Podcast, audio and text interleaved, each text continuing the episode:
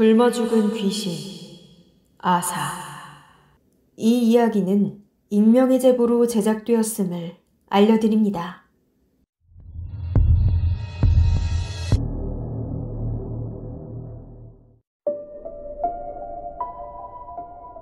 안녕하세요. 공포 채널이 많은데 제보 영상을 잘 만들어 주시는 것 같아 이곳에 제보드립니다. 현재 중학교 아들 하나를 키우고 있는 돌아온 싱글 돌싱입니다. 아이가 태어난 지 100일이 채 안 돼서 성격의 문제로 이혼을 하게 되었고 지금까지 홀로 아들 하나를 키워왔습니다.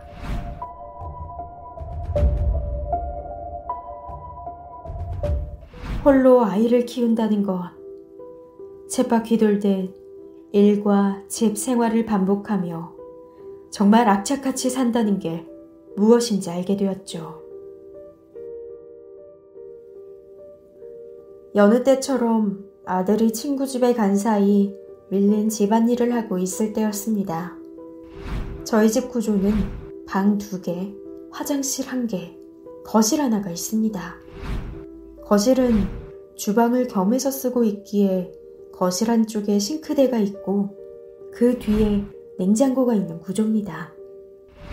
방 청소를 끝내고 밀린 설거지를 하고 있는데 그날따라 뒤쪽에서 무엇인가 느껴지더군요. 그때마다 뒤를 힐끔 쳐다봤는데 냉장고만 덩그러니 있을 뿐이었습니다. 단순히 컨디션이 별로여서 그런가 생각하며 계속 설거지를 하고 있었습니다. 그렇게 설거지를 이어가는 도중 이번엔 냉장고 안에서 소리가 나는 겁니다. 순간 놀란 저는 냉장고를 열어보니 반찬통이 살짝 옆으로 떨어져 있더군요. 이런 적이 한 번도 없었는데. 게다가 어느 날부터인지 아이가 혼자서 잠을 안 자고 제가 있는 방으로 와서 같이 잠을 자는 겁니다. 저는 그때까지만 해도 아빠의 빈자리 때문에 그런가? 아니면 사춘기 때문에 그런가? 하고 별 생각 없이 이유는 물어보지 않고 아이와 함께 잠을 잤습니다.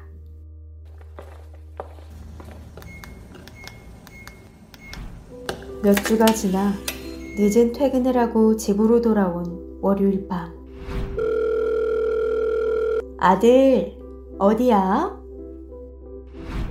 아, 엄마. 나 오늘 친구 집에서 잔다고 했잖아.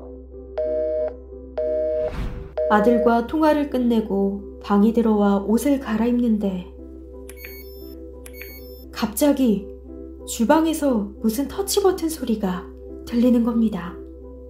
저는 잘못 들은 줄 알았습니다.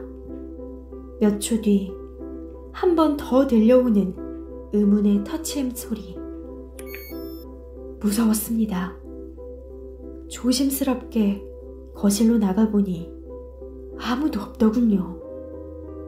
안도하고 방으로 들어가려던 그때.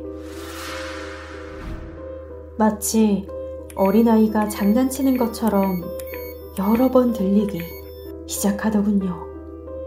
정말 소름 끼쳤습니다. 알고 보니 냉장고의 온도 조작 버튼 소리라는 걸 알아챘고 저는 그 자리에 그대로 얼어붙었습니다.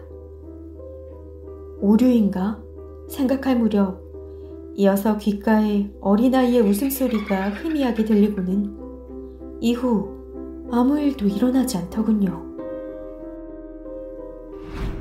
삶을 살아오며 웬만한 인생에 산전수전은 다 겪어왔다 생각했는데 결국 그날 집안의 모든 불을 켜놓은 채 밤을 샜습니다. 밤을 새면서도 누군가와 같이 있는 기분. 정말 소름이 가시질 않더군요. 충격적인 경험을 겪고 난 후 기이한 일들이 벌어지기 시작했습니다.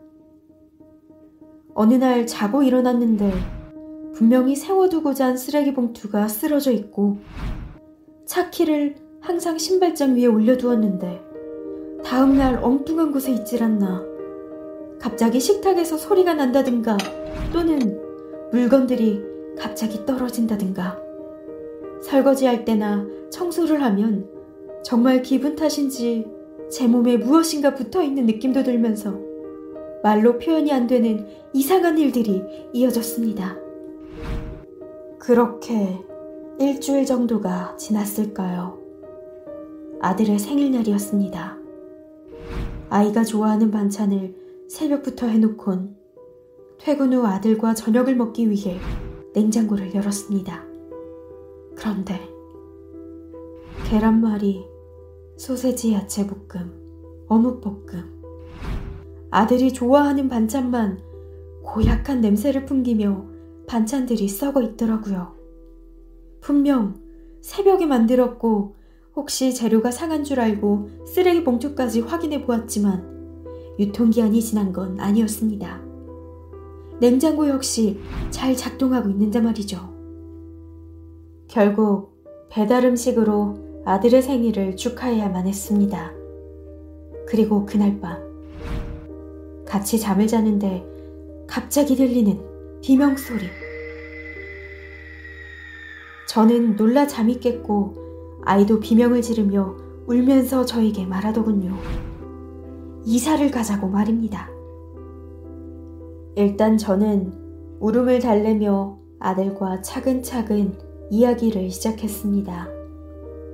몇 분 뒤 아이 입에서 나온 말은 실로 충격적이었습니다.